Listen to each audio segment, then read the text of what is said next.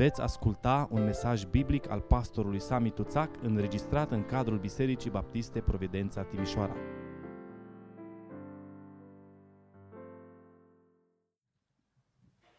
Mulțumim Domnului pentru această zi frumoasă de toamnă, pentru această zi deosebită, o zi de sărbătoare, este ziua Domnului și în același timp, astăzi pentru bisericile protestante, bisericile evanghelice din toată lumea, este o sărbătoare deosebit de importantă. Um, cei mai mulți, probabil știți, vă amintiți, în fiecare an, la 31 octombrie, ne amintim de unul dintre cele mai puternice și marcante evenimente din istoria bisericii și din istoria Europei și a lumii în general.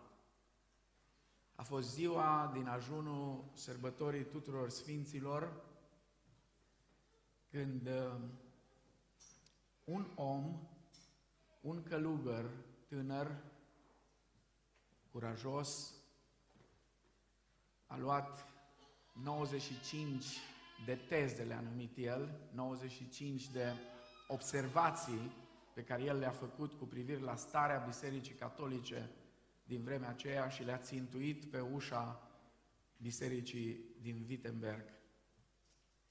A fost momentul care a declanșat o mișcare la care Martin Luther, pentru că despre el este vorba, nici n-a visat că se va ajunge unde s-a ajuns. În momentul acela a început să se schimbe din temelii biserica și societatea. Pentru că mișcarea pe care Martin Luther a făcut atunci a avut în primul rând în vedere o schimbare majoră de gândire, o schimbare majoră de mentalitate. Până la momentul acela, nimeni n-a îndrăznit vreodată să dea Biblia în mâna poporului, în mâna oamenilor, așa cum a făcut-o Luther. Au fost unele încercări, dar niciodată de amploarea aceea, pentru că Luther a fost omul cu o minte ageră, a fost un om harnic, a fost un om care a muncit până în ultima clipă a plecării lui la 62 de ani, a ținut ultima predică și după patru zile a plecat în veșnicie, bolnav fiind pentru că a trecut în un râu să meargă să împace pe doi oameni din biserică care erau certați. Și deși era frig și era rece, a riscat și s-a dus ca să împace. Omul acesta, profitând de faptul că numai ce începuse tiparul, chiar atunci, în fiecare săptămână era capabil să scrie o broșură și să dea răspuns întrebărilor care veneau din toate direcțiile. Dar lucrul cel mai important care l-a făcut, dincolo de toate răspunsurile care le-a dat, dincolo de toate cărțile sau cărțuliile sau broșurile pe care le-a scris, a tradus Biblia în limba poporului și folosindu-se de tipar a dat Biblia oamenilor să o citească, ceea ce a dus imediat la schimbarea minții, la regenerare, la schimbarea mentalității oamenilor de atunci.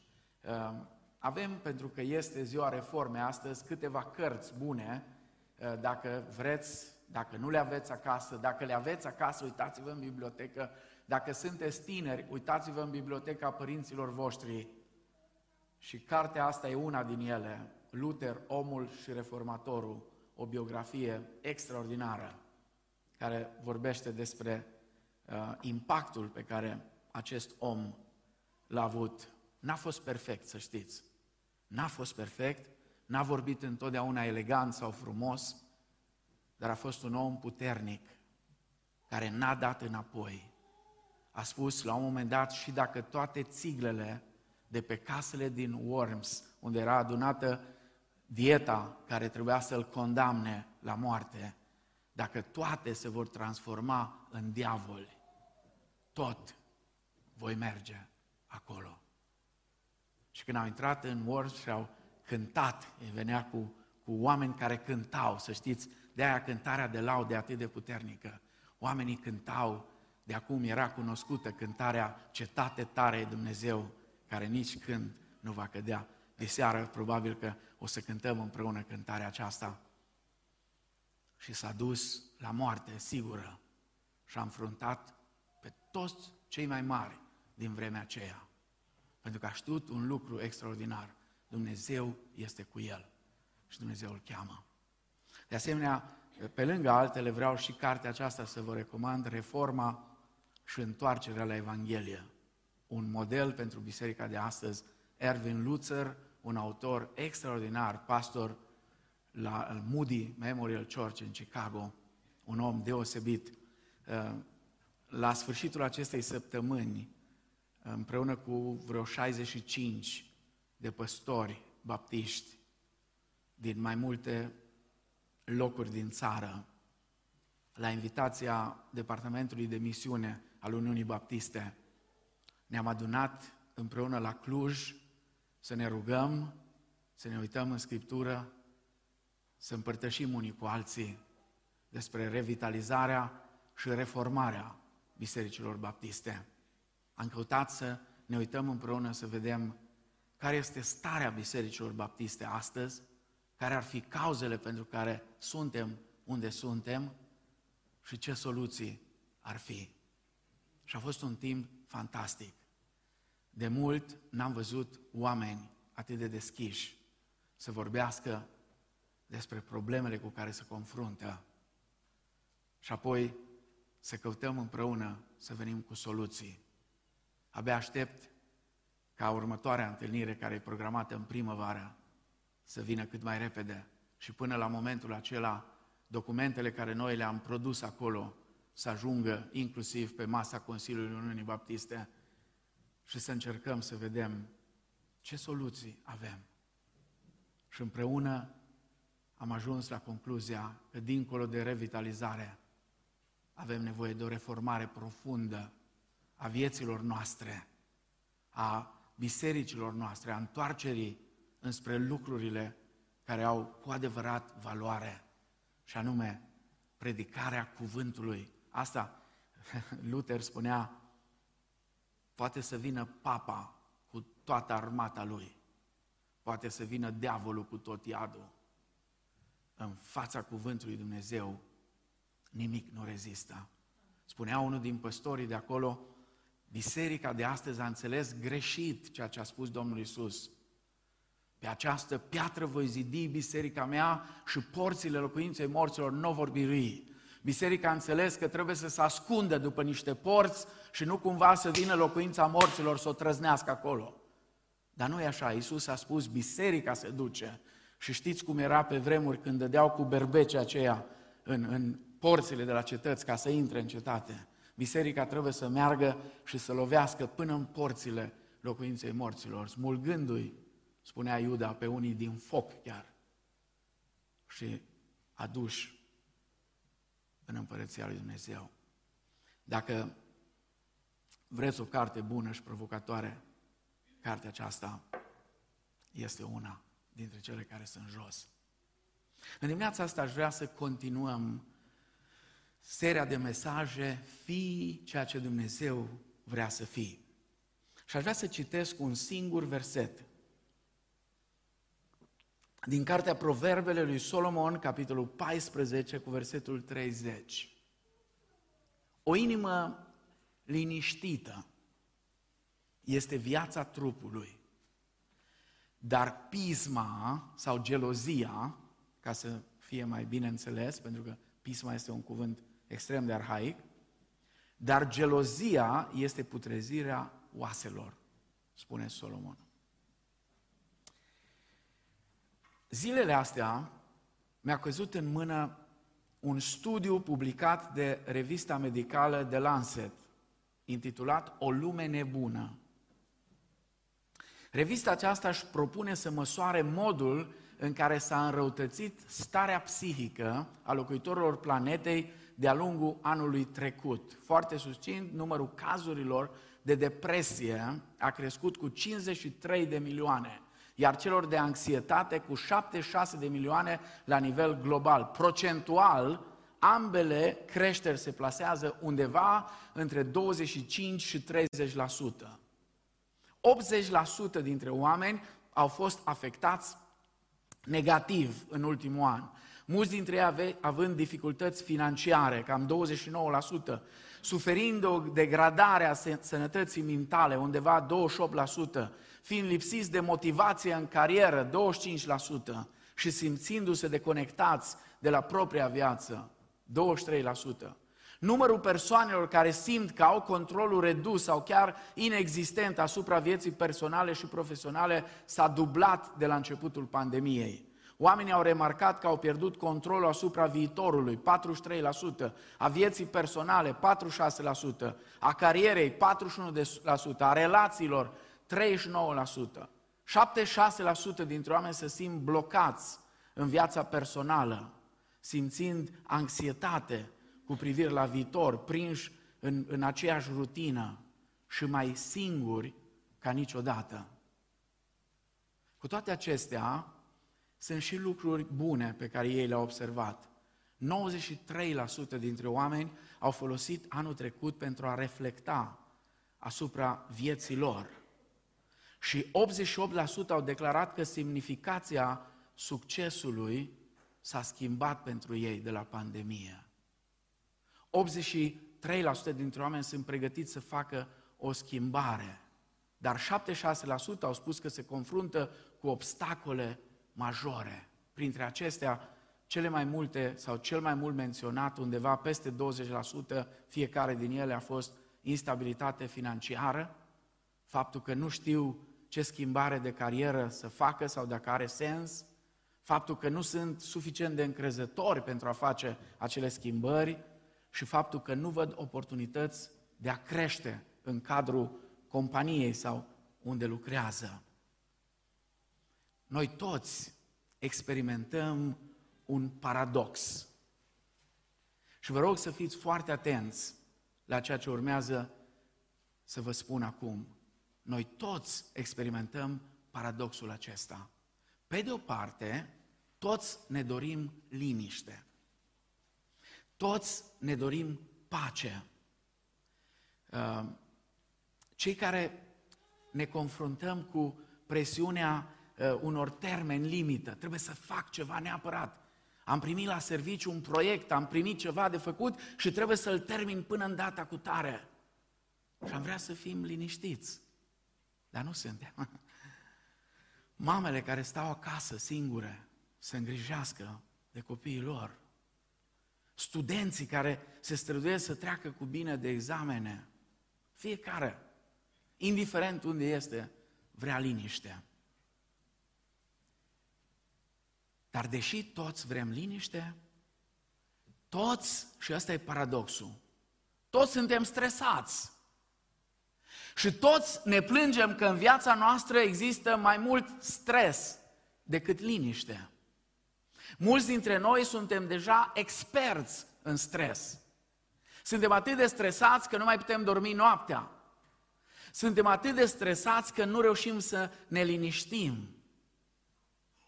Stresul a devenit o realitate nefericită a lumii noastre moderne.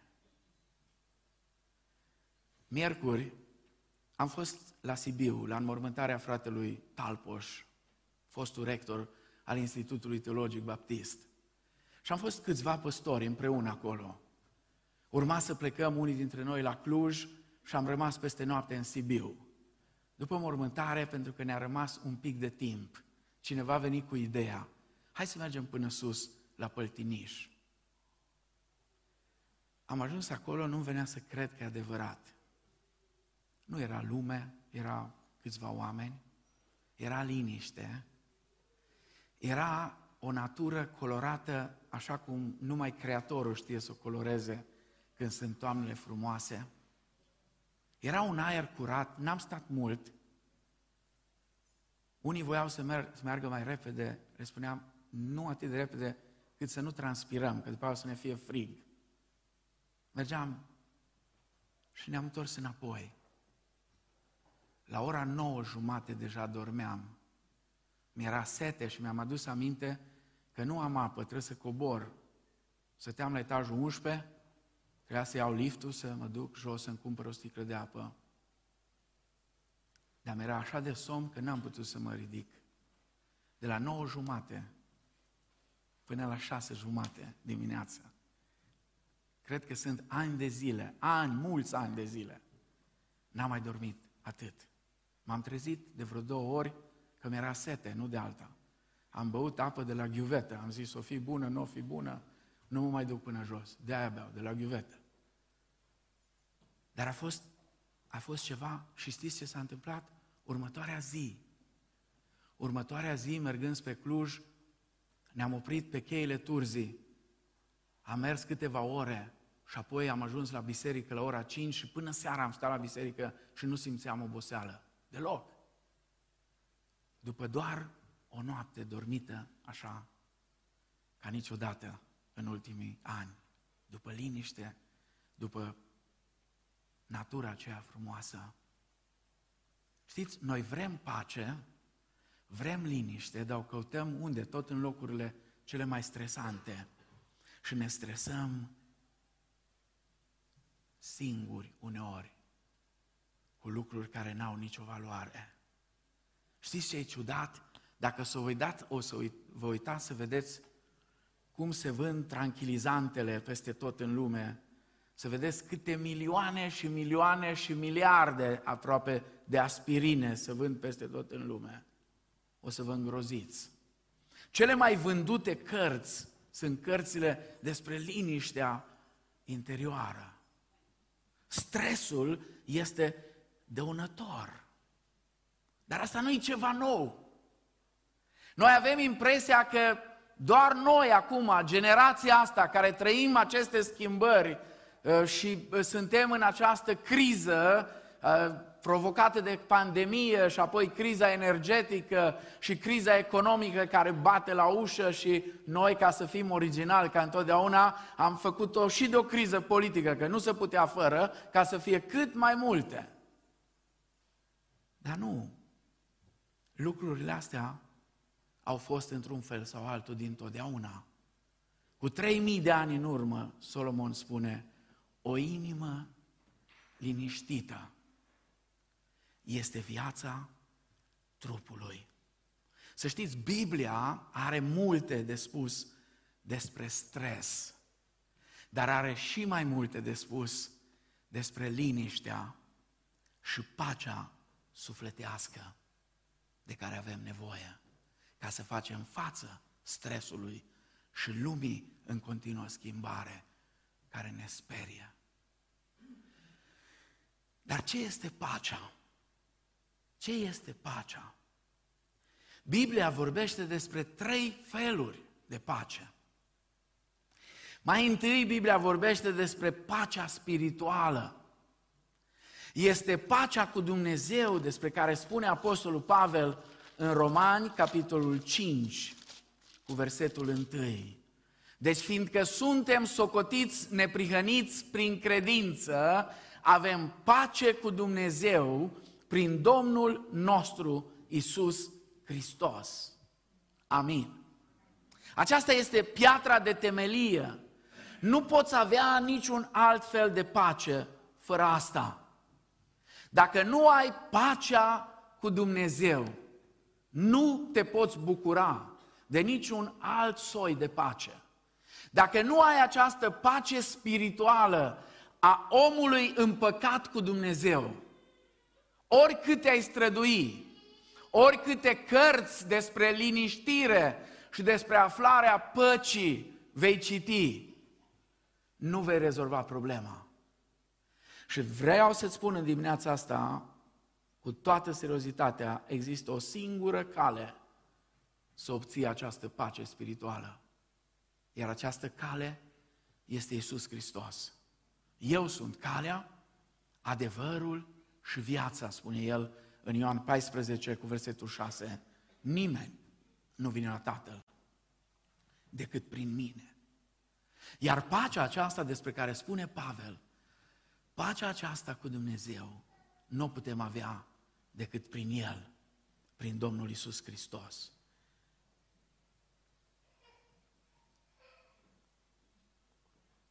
Ai pacea asta? Asta e întrebarea. Am eu pacea aceasta? Mă bucur de pacea aceasta a omului împăcat cu Dumnezeu? E o întrebare la care eu nu pot să răspund în locul tău. Nici tu în locul meu, nici nu putem răspunde unul în locul celuilalt, fiecare trebuie să răspundă în dreptul lui. Am eu pacea aceasta spirituală? Al doilea fel de pace despre care vorbește Scriptura este pacea emoțională. După pacea cu Dumnezeu, urmează pacea lui Dumnezeu.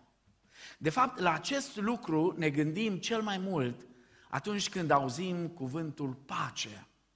Cuvântul pace vorbește despre bine, despre binele suprem, vorbește despre armonie. Apostolul Pavel în Coloseni, capitolul 3, cu versetul 15, spune pacea lui Hristos, la care ați fost chemați ca să alcătuiți un singur trup, să stăpânească, vă rog să rețineți expresia aceasta, să stăpânească în inimile voastre și fiți recunoscători. Expresia aceasta, să stăpânească, apare doar aici, în Scriptură, în limba greacă, doar aici. Și știți ce înseamnă? Înseamnă a arbitra. Pacea lui Hristos să arbitreze în inimile voastre. Versetul acesta ne spune că noi ar trebui să lăsăm pacea lui Dumnezeu să fie arbitru în viețile noastre. Ce face un arbitru?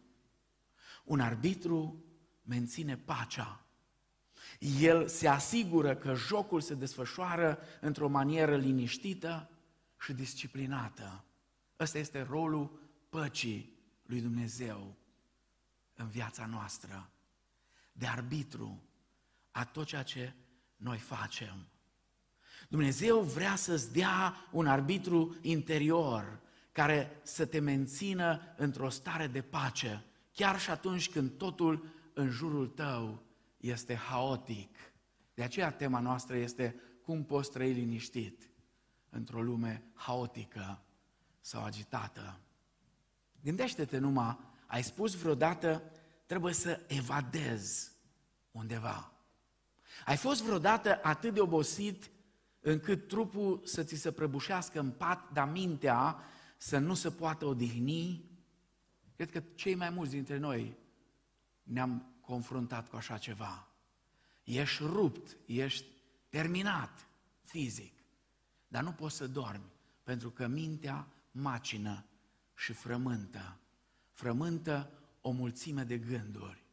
Fii atent, ai putea să pleci chiar astăzi în Tenerife, dacă vrei, sau, mă rog, în Egipt, la piramide, dar dacă nu ai pace emoțională, mintea ta va continua să se frământe și în timp ce stai la plajă, și în timp ce tu spui vreau să mă deconectez.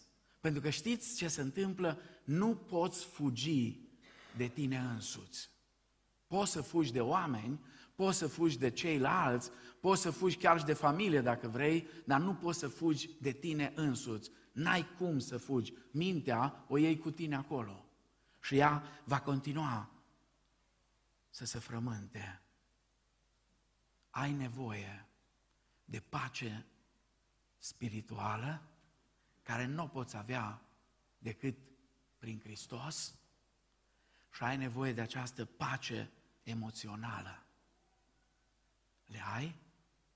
Nu te strădui să obții această pace emoțională, pentru că nu ai cum să obții dacă nu ai întâi pacea spirituală. Poți să te rogi cât vrei pentru pacea lui Dumnezeu, dacă nu ai pace cu Dumnezeu înainte, e nonsens. E nonsens să vrei ca pacea lui Dumnezeu să fie un arbitru în viața ta dacă nu ai rezolvat problema păcii cu Dumnezeu. Însă Scriptura mai vorbește despre un tip de pace, despre un soi de pace. Pe lângă pacea spirituală și pacea emoțională, Scriptura vorbește și despre pacea relațională. La Romani, capitolul 12, cu versetul 18, Apostolul Pavel spune, dacă este cu putință, întrucât atârnă de voi, trăiți în pace cu toți oamenii. Pacea relațională reduce conflictul. Trebuie să, să, să știm din experiență că relațiile sunt o sursă de stres. Pentru majoritatea, problemele cele mai mari sunt cauzate de oameni. Poate șeful de la servici, poate un profesor care e așa cum e și te, te stresează de cum ai intrat la curs sau de cum începe să se uite la tine sau să spună întrebări sau eu știu ce. Poate familia, poate rudele, poate vecinii, poate, mă rog, frații de la biserică. Trebuie să facem față conflictului, competiției, criticii, aproape în fiecare zi. Și lucrurile acestea ne pot răpi pacea. Și vă atrag atenția, mai ales generației care sunteți sub 40 de ani. Sunteți o generație extrem de competitivă. Și aici eu nu spun că e bine sau rău, doar vă atrag atenția că sunteți o generație extrem de competitivă. Unii atât de competitivi sunteți încât atunci când vă căsătoriți aveți impresia că ați intrat într-o nouă competiție și în loc să înțelegeți că sunteți coechipier cu soția cu care formați o familie, intrați într-o competiție și la unii competiția nu se termină niciodată, la alții trist se termină competiția pe treptele tribunalului. Sau mă rog, dacă sunt oameni pocăiți, se termină pe genunchi și cedează și unul și celălalt în favoarea lui Hristos și sunt gata să meargă împreună. Uneori, spiritul acesta de competiție creează probleme în familie, creează probleme în biserică, creează probleme în orice grup social care se adună împreună. Vă rog să rețineți, atât la nivelul familiei, cât și la nivelul bisericii. Noi suntem o familie, o echipă. Ne completăm unii pe alții. Și nu uitați partea a doua ce spune Solomon aici. O inimă liniștită este viața trupului, dar gelozia este putrezirea oaselor. Uneori competiția are de-a face cu ceva mult mai ascuns, a observat Solomon, care este undeva în oasele noastre și care face o putrezire acolo. Foarte greu pricepem ce înseamnă spiritul acesta de familie, de echipă. Spunea cineva, a fi într-o echipă nu înseamnă să-ți pândești colegul de clasă, să-i aplici o mamă de bătaie, să-i furi tot ce are prin buzunare, iar apoi să te duci la diriginte și să-i spui că tot ăla bătutul e golanul clasei. Asta e mentalitate din asta, mă scuzați că nu vreau să intru nici într-un soi de politică, dar e o mentalitate din asta useristă, plusistă. Mă scuzați cei care aveți anumite afinități politice, prea puțin îmi pasă. Nici de-a voastră, nici de-a mele dar nici măcar într-un partid politic nu poți să te manifesti ca o uniune de triburi, că n-ai cum. Pentru că triburile până la urmă sar unii la alții. Și trebuie să, să fii ca o echipă, cu atât mai mult în familie, atât mai mult în biserică. În familie și în biserică. Trebuie să înțelegi că suntem echipă. Și avem nevoie de pace. Avem nevoie de pace spirituală, avem nevoie de pace emoțională și avem nevoie de pace relațională. Întrebarea este însă cum o găsim. Ne punem să citim cărți cu cinci pași pentru aflarea, ă, ă, știu eu, păcii personale, sau șapte pași, sau în funcție de cum îi place la care o scrie să ne ducă prin nu știu câți pași. Cum să ai pace? Cum să o găsești? Într-o lume în care totul este riscant. Domnul Iisus a promis în Ioan 14 cu 27, vă las pacea mea, vă dau pacea mea. Eu citesc din traducerea Philips. Iar darul meu nu se aseamănă deloc cu pacea acestei lumi. Nu trebuie să fiți neliniștiți și nici speriați. Știți când a spus Domnul Isus cuvintele astea? Le-a spus exact înainte de răstignire. Exact cu puțin timp, cu câteva ceasuri, înainte să fie arestat, să fie vândut, rădat de Iuda, să fie părăsit de toți și apoi să fie judecat în șase procese, unul după altul, șase procese, care mai de care mai lipsit de legalitate. Iisus spune, vă dau pacea mea. Dar știți ce spune? Pacea pe care vă dau eu este un dar. Noi nu, nu putem câștiga, nu, nu putem să o merităm pacea aceasta, nu ne putem forța mintea să o obținem, nu ne putem strădui să o avem. Este un dar pe care îl acceptăm sau nu. Iisus spune, de asemenea, că pacea sa este diferită de pacea pe care o oferă lumea. Pacea lumii este fragilă. Mi-amintesc de când eram copil, pentru că întotdeauna am avut o atracție majoră pentru istorie. Uh, am vrut să mă fac profesor de istorie, n-a fost să fie, dar mi-a plăcut istoria și, bineînțeles, nu numai aia trecută, ci și asta prezentă și foarte atent eram la acordurile de pace care se încheiau în Orientul Mijlociu, încă de când eram copil, nu știu câte acorduri de pace între Yasser Arafat și uh, uh, Isaac Rabin sau uh, Ariel Sharon sau eu știu mai cine. Și știți ce era ciudat? Când uh, Yasser Arafat venea și vorbea în limba engleză, vorbea despre pace. Și când uh, traducea în limba uh, arabă, vorbea despre jihad. Același om. Același om în limba engleză spunea de pace. O trecea pe partea elaltă, îi dădea cu limbajul pe care el îl avea de obicei, cu jihadul.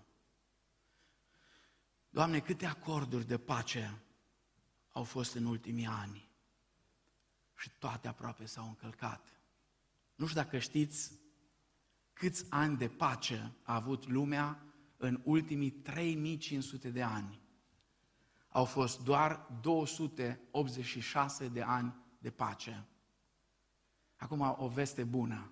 Știți unde a fost cea mai lungă pace din istoria Europei? În Transilvania. În Transilvania. Și știți cui s-a datorat? Sașilor transilvaneni, care au fost printre primii, încă Luther era în viață, când bisericile lor, toate aproape, fără excepție, au trecut la luteranism. A fost cea mai lungă pace din Europa. Și e bine de reținut lucrurile astea. Însă pacea lui Dumnezeu nu depinde de împrejurări. Pacea lui Dumnezeu este acea pace care ne permite să fim liniștiți în mijlocul necazurilor. Cum o putem avea? Întrebarea mea însă e alta. Oare ne-o dorim? Oare chiar ne dorim pacea aceasta a lui Dumnezeu să stăpânească inimile și gândurile noastre în Isus Hristos? Dragii mei, vreau să vă spun ceva. Știți cum suntem cei mai mulți dintre noi? cercetați profund când venim la biserică și cuvântul lui Dumnezeu este vestit și Duhul lui Dumnezeu ne cercetează și apoi plecăm de aici și intrăm în același ritm. Dacă atunci când plecăm de aici o luăm de la capăt în același mod, nu vom obține altceva decât ce am obținut și până acum. Vă rog să rețineți, dacă faci mereu și mereu aceleași lucruri și ai același rezultat, dacă continui să le faci tot pe alea, vei avea același rezultat, indiferent cât crezi tu că se pot schimba lucrurile. Dacă nu schimbi ceva, în primul rând, aici, la mentalitate, la modul în care gândești și vezi toate lucrurile. De aceea, Apostolul Pavel vorbește despre o reformare continuă a gândirii. O reformare continuă, să nu lăsăm ca societatea să ne toarne în, în structura ei de gândire, ci să gândim conform cu cuvântul lui Dumnezeu și cu voia lui Dumnezeu care este bună, plăcută și desăvârșită. Cum putem avea, cum să dobândim pacea lui Dumnezeu? Câteva lucruri practice înainte de a încheia. Mai întâi, să ne supunem principiilor lui Dumnezeu din cuvânt. Adică, cu alte cuvinte, să împlinim ceea ce ne spune Scriptura. Nu doar să zicem, mă, da, e bine, are dreptate Scriptura, așa este. Nu, nu, nu, să împlinim ce spune Scriptura. Psalmul 119, versetul 165, multă pace au cei ce iubesc legea ta. Versetul 167, sufletul meu ține învățăturile tale și le iubesc mult de tot. Pacea vine atunci când suntem în armonie cu Dumnezeu. Când gândirea noastră este racordată la gândirea lui Dumnezeu, n-ai cum să gândești cum gândește Dumnezeu dacă nu te uiți în Scriptură și nu ești gata să faci ceea ce spune Scriptura. Atunci când facem ceea ce spune El. Cum știți cei mai mulți, când cumperi ceva, de la cel mai simplu aparat până la cea mai complexă mașină, când cumperi ceva, primești un manual de funcționare. Și te uiți în manualul ăla să vezi cum funcționează lucrurile. Biblia este manualul care ne spune cum funcționăm ca și persoane create de Dumnezeu. Biblia este manualul nostru de viață. În Biblie găsim principii pentru sănătatea noastră. Nu ăștia cu pandemia au inventat să te speli pe mâini, să te dezinfectezi, să păstrezi distanța. Asta în Scriptură. Când se întâmpla că cineva avea ceva care era suspect, imediat îl izolau, imediat trebuia să strige necurat, necurat, necurat, imediat trebuia să te speli, nu odată, de șapte ori. Te-ai atins de ceva necurat, te-ai atins de ceva care nu era în regulă. Principiile de sănătate sunt acolo. Administrarea banilor, nu știi ce, cum să o faci? Scriptura îți explică cum. Și trebuie să avem grijă, am spus-o și altă dată, să nu uitați, Dumnezeu niciodată nu-i zgârcit.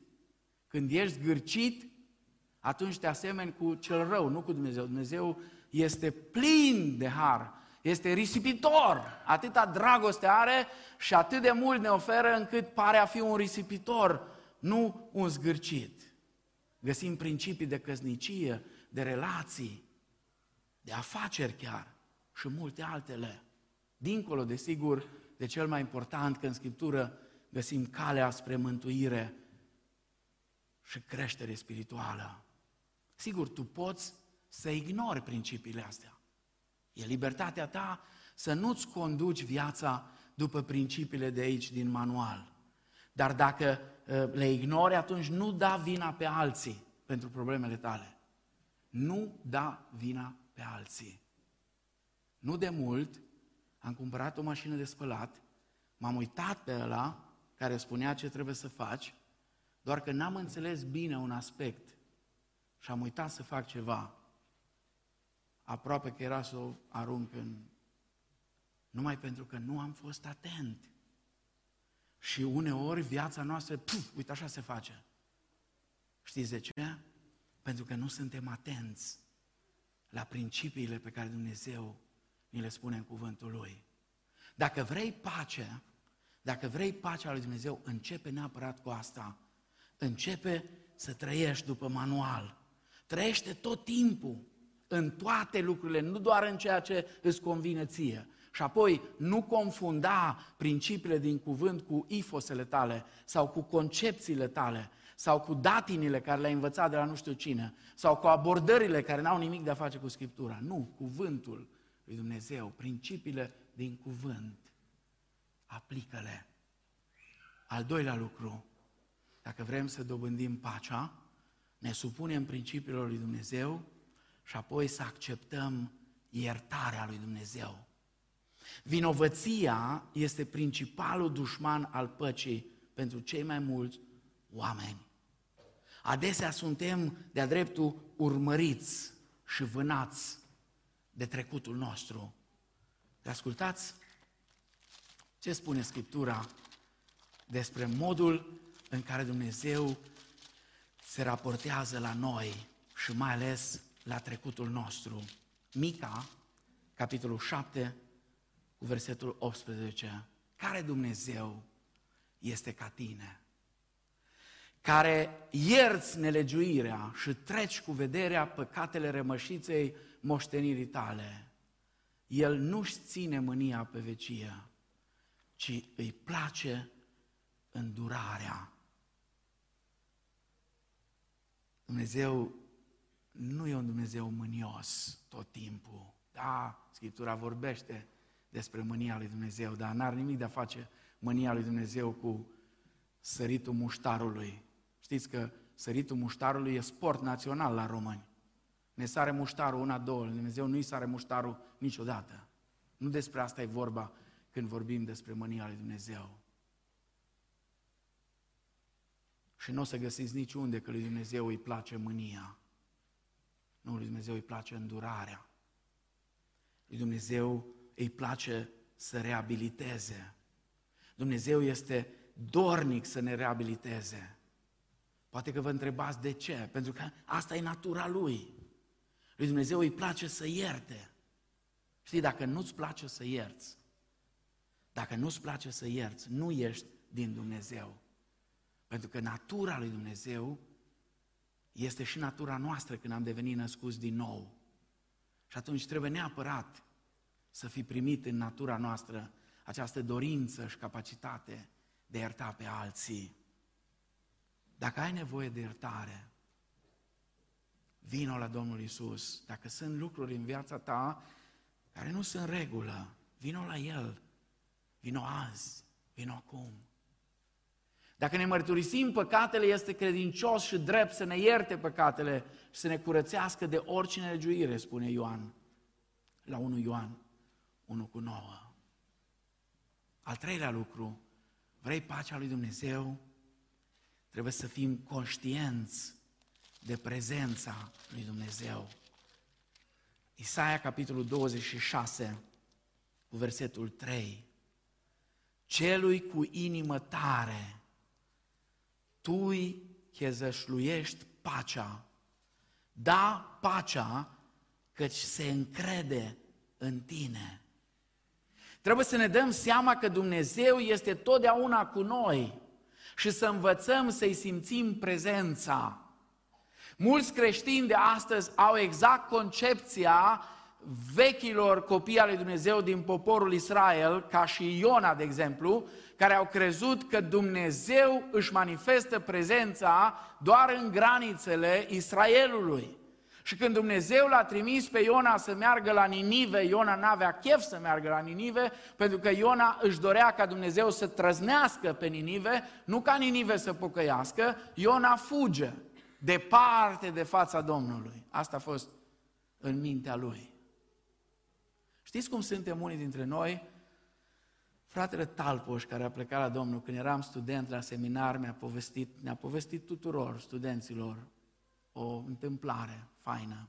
Știți că în județul Neamț, în România, sunt foarte mulți catolici români și au niște biserici extraordinar de frumoase ca și clădiri. Și a venit un grup de frați profesori de undeva de la o școală din America și a dus să viziteze mai multe locuri frumoase, mănăstirile din Bucovina și eu știu, și a dus și prin Neamț. Și au ajuns la o biserică catolică din asta frumoasă, așa, și era un preot Uh, un fel de, de, de, de părintele Doboș de la București, foarte simpatic. Uh, studiase în Italia, era uh, uns cu toate alifiile. Și când au intrat înăuntru acolo, era o statuie a lui Isus. Bineînțeles, știți că nu poți să intri într-o biserică catolică, întâi preotul își face cruce, spune o rugăciune, după aia intră înăuntru. Chiar dacă nu mai mergi pur și simplu să vizitezi, trebuie întâi să facă asta. Și la plecare a făcut același lucru. Și apoi, pentru că era așa mai simpatic, a zis, ceau, Jesus, și a închis ușile și a plecat. Ideea era, Stai cu mintea aici, că avem noi treaba afară. Stai aici, în biserică, să nu cumva să îndrăznești să ieși afară. Și mulți dintre noi avem impresia că Dumnezeu e prezent doar aici când venim. De aia eu mă feresc, mă feresc, nu vă critic când spuneți bine ați venit la casa lui Dumnezeu, dar pe mine o să mă auziți numai dacă n-am fost atent la ce spun. Eh, eu spun, prefer să spun bine ați venit la adunare. Da, într-un fel, e ceva, dar casa lui Dumnezeu suntem noi. Noi suntem casa lui Dumnezeu. Nu, nu-i greșit când spuneți, dar eh, bănuiesc că folosiți doar o simbolistică. Chiar nu credeți că zidurile astea sunt casa lui Dumnezeu. Pentru că știți ce riscăm? Riscăm să credem că Dumnezeu este prezent doar aici. Nu, Dumnezeu este prezent cu noi tot timpul. Și noi trebuie să învățăm să-i simțim prezența. Să facem ca acea credință teoretică să devină practică, experimentală, în praxisul nostru de fiecare zi. Să știm că Dumnezeu este cu noi. Și acum ascultați-mă cu atenție, noi putem alege să ne concentrăm asupra problemelor noastre sau asupra lui Dumnezeu care are soluția. Știi, dacă te vei uita la lumea din prejur, vei fi nefericit. Dacă te vei uita în lăuntru tău, vei fi deprimat. Dar dacă te vei uita la Hristos, vei găsi pace. Psalmul 46, cu versetul 1, nu e, nu e un psalm al lui David, este un psalm al fiilor lui Core. În versetul 1 spune, Dumnezeu este adăpostul și sprijinul nostru, un ajutor care nu lipsește niciodată în nevoi. Iar în versetul 10, psalmul se încheie cam așa, opriți-vă și să știți că eu sunt Dumnezeu, eu stăpânesc peste neamuri, eu stăpânesc pe pământ, Domnul oștirilor este cu noi, Dumnezeul lui Iacov este un turn de scăpare pentru noi. Amin. Știți când a fost scris psalmul acesta? A fost scris în timpul lui Ezechia. Ierusalimul era înconjurat de Sanherib cu o armată imensă, sute de mii de soldați, împăratul Asiriei, și ei nu aveau nicio șansă. Și atunci au cântat această rugăciune. Rugăciunea asta este o cântare pe care ei au cântat-o atunci, înainte de amiază. Și Dumnezeu a intervenit și a lovit asirienii cu o plagă. 185 de mii dintre ei au murit așa din senin. Și Ierusalimul a fost salvat. Psalmul acesta ne spune două lucruri despre cum să primim ajutorul lui Dumnezeu. Spune să rămânem liniștiți să rămânem liniștiți. Citiți să vedeți. Dar știți, expresia care e în ebraică e o expresie care noi am folosit-o de multe ori fără să-i știm sensul. Este expresia lăsați-o mai moale. Știți? Nu am zis unii altora, lasă-o mai moale. Exact asta e expresia. Fii liniștit, lasă-o mai moale, rămâneți liniștiți. Și apoi cealaltă, să știți că eu sunt Domnul. Știți, în mijlocul unui uragan, când vine, când vine uraganele acelea puternică, este un loc liniștit care se numește ochi. Acolo, în ochiul uraganului, este liniște. Se întâmplă toate minunile celelalte în jur, dar nu acolo. Stai liniștit și fii încredințat, încredete în Dumnezeu.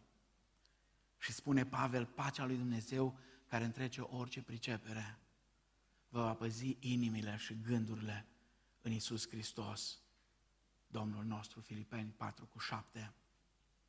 Al patrulea lucru, dacă vrem pace, să ne încredem în planul lui Dumnezeu.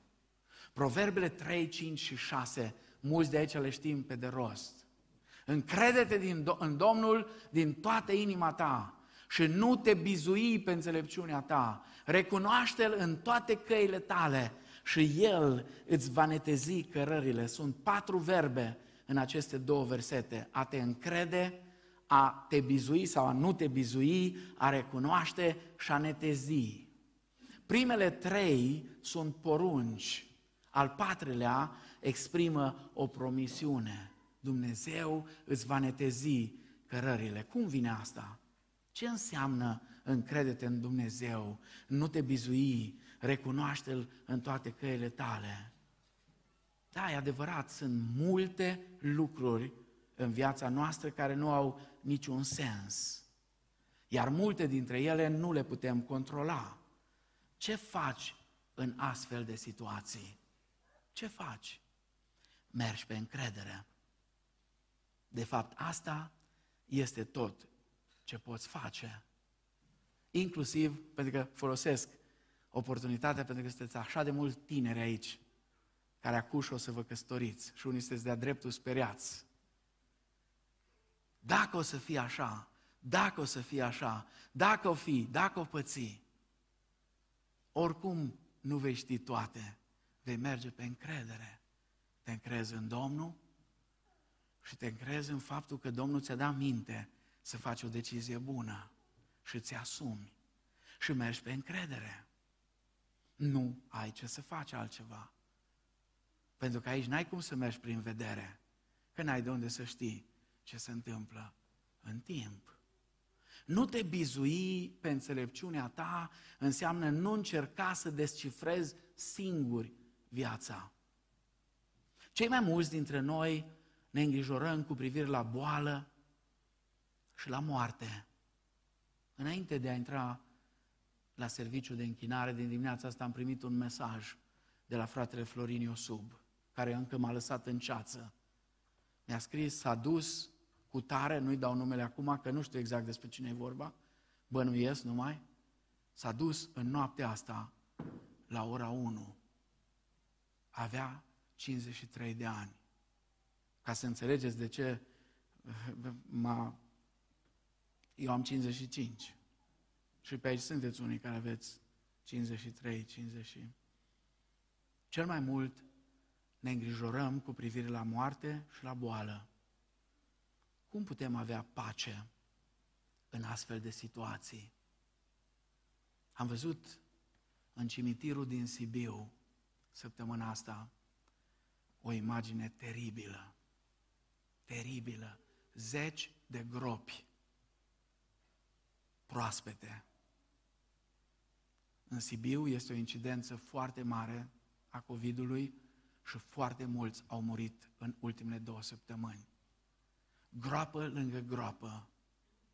Fratele Florin Iosub are niște poze îngrozitoare. Să vezi groapă lângă groapă și unele erau goale, așteptau, făcute cu escavatorul. Și sicriul nu mai este pus acolo și escavatorul vine și-l acoperă și gata. Cu ani de zile în urmă am văzut o astfel de imagine în Africa de Sud, unde SIDA face revagii erau sute, mii de gropi cu cruci albe și unele erau foarte micuțe, pentru că erau copii. Dar știți ce era mai îngrozitor? Zecile de gropi goale care așteptau. Cum putem avea pace în astfel de situații ca cea pe care o trăim acum?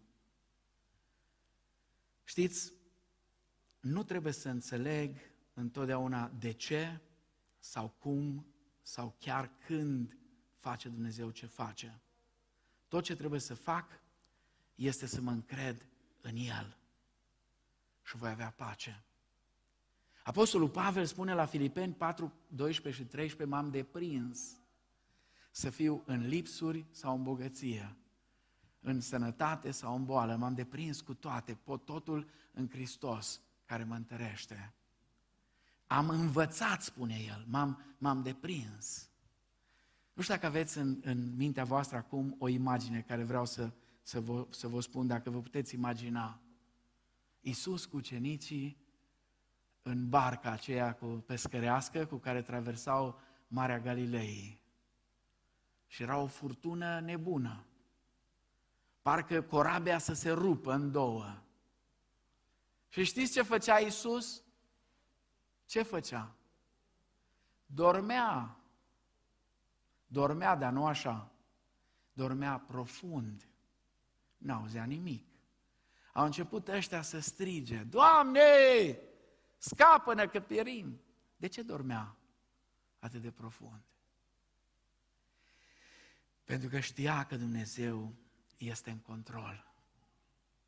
Petru, care era agitat de felul lui, și am așa o, o, un feeling că era cel mai agitat pe acolo, că era și mai bătrân între ei toți, a învățat ceva de la experiența din noaptea aia. Era în Ierusalim, faptele 12. Era arestat și următoarea zi urma să fie judecat. Biserica se ruga pentru el. Dumnezeu face un cutremur, se deschid ușile închisorilor și Petru ce făcea? Dormea de rupea. Dormea. Dar nu oricum. Băi, să dormi atât de tare să nu simți un cutremur? M-am întrebat de ce dormea. Era convins că Dumnezeu e în control. Nu știa exact dacă le liberează sau nu, dar știa sigur că Dumnezeu e în control. A trebuit să vină îngerul să-i bage una cu cotul. Bă, scoală-te odată. Nu vezi că e ușa deschisă? Și ultimul lucru, dacă vrem pace, să o cerem. Să o cerem de la Dumnezeu. Dacă n-ai pace, dacă te simți agitat, dacă ți se pare că mergi mai mult pe valuri, că corabia vieții tale ți se scufundă, cere pacea. Nu vă îngrijorați de nimic, ci în orice lucru, în absolut orice lucru, spune Pavel aici, Filipeni 4, 6 și 7, aduceți cerurile voastre la cunoștința lui Dumnezeu prin rugăciuni și cereri cu mulțumiri și pacea lui Dumnezeu care întrece orice pricepere va păzi inimile și gândurile în Hristos Iisus. Știți ce spune Pavel aici? Vrei pace? Întâi rugăciune, după aia pace. Întâi rugăciune, adu cererile, adu problemele, adu tot ce ai, întâi rugăciunea și apoi pace. Îngrijorarea este opusul păcii. Nu pot coexista. Știți că englezii au pentru îngrijorare cuvântul worry. Cuvântul ăsta vine dintr-un cuvânt german care la rădăcina lui înseamnă a te sufoca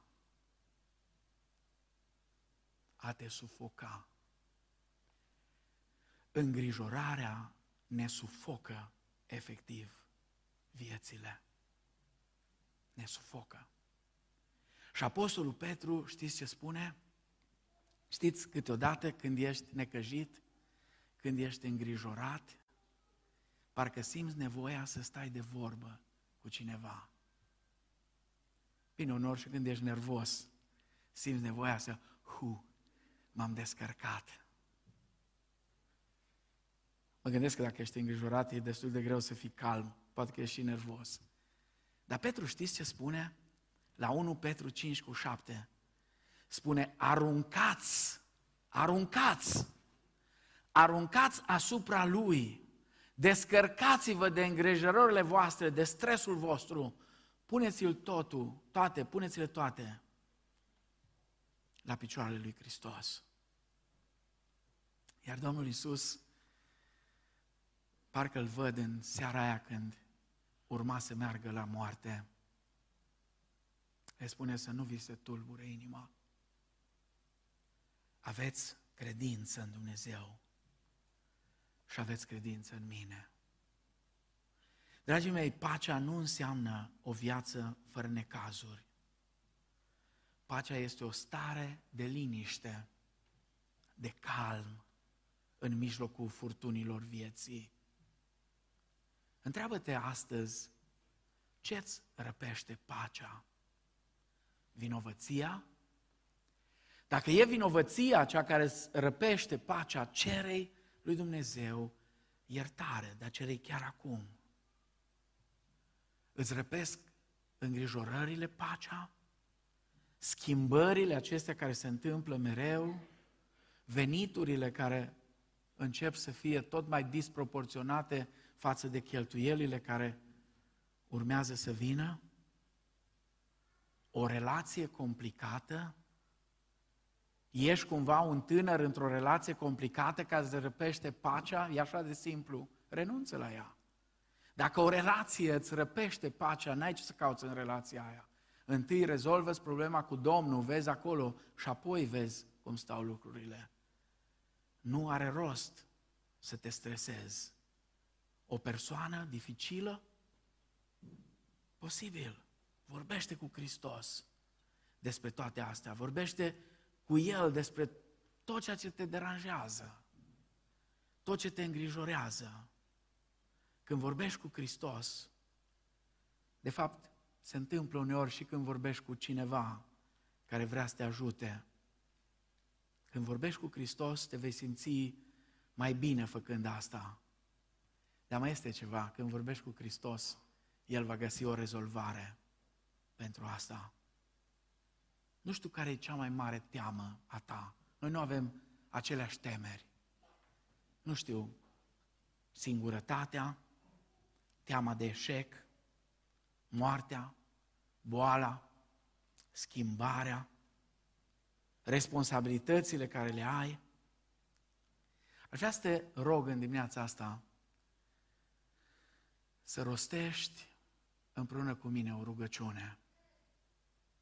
Am să îi dau citire, e o rugăciune scrisă. Noi, baptiștii, nu prea avem rugăciuni scrise, dar unele sunt chiar faine. Și asta a fost scrisă de un protestant, așa că putem să o rostim. Se numește rugăciunea seninătății. Doamne, dăm seninătatea de a accepta toate lucrurile pe care nu le pot schimba. Curajul de a schimba lucrurile pe care le pot schimba. Și înțelepciunea de a face diferența între ele. E simplă. Haideți să încercăm. Nu trebuie să o spuneți neapărat cu voce tare. Am să repet câte o propoziție. Dar dacă vrei să fie și rugăciunea ta, poți să o faci. Doamne, dăm seninătatea de a accepta toate lucrurile pe care nu le pot schimba. Dăm curajul de a schimba lucrurile pe care le pot schimba. Și dăm, Doamne, înțelepciunea de a face diferența între ele. Așa de bine atunci când reușim să facem diferența între ceea ce noi putem schimba și între ceea ce nu putem și să lăsăm în mâna Domnului. Aș vrea să încheiem cumva mesajul din dimineața asta cu o aplicație care să o facem cântând împreună. O cântare pe care a scris-o cineva care a trecut prin probleme majore,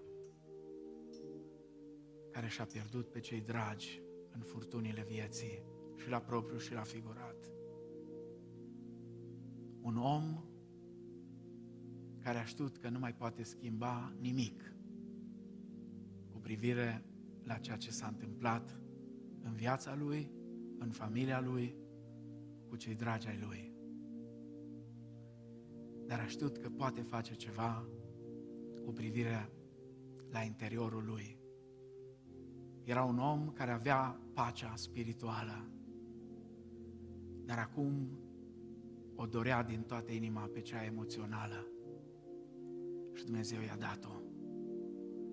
Și atunci a spus așa, când am pacea Domnului în inimă, n-am să continui mai departe, că eu știu totdeauna în varianta aia veche și nu vreau să-i încurc. Ei probabil că o cântă în varianta din Cartea Roșie, dar e ideea aceeași. Când am pacea Domnului în inimă, poate să vină absolut orice. Pentru că nicăieri nu este mai bine decât în El, în Domnul, în Hristos, în Cel care și-a dat viața pentru mine și pentru tine. Dacă vrei să te bucuri de pacea Lui în toate aspectele vieții tale, nu uita, fără pacea cu El, nu vei putea să te bucuri de asta. Caută mai întâi pacea cu Dumnezeu prin Iisus Hristos. Și apoi pacea Lui, care întrece orice pricepere, va păzi inimile și gândurile în Hristos. Amin.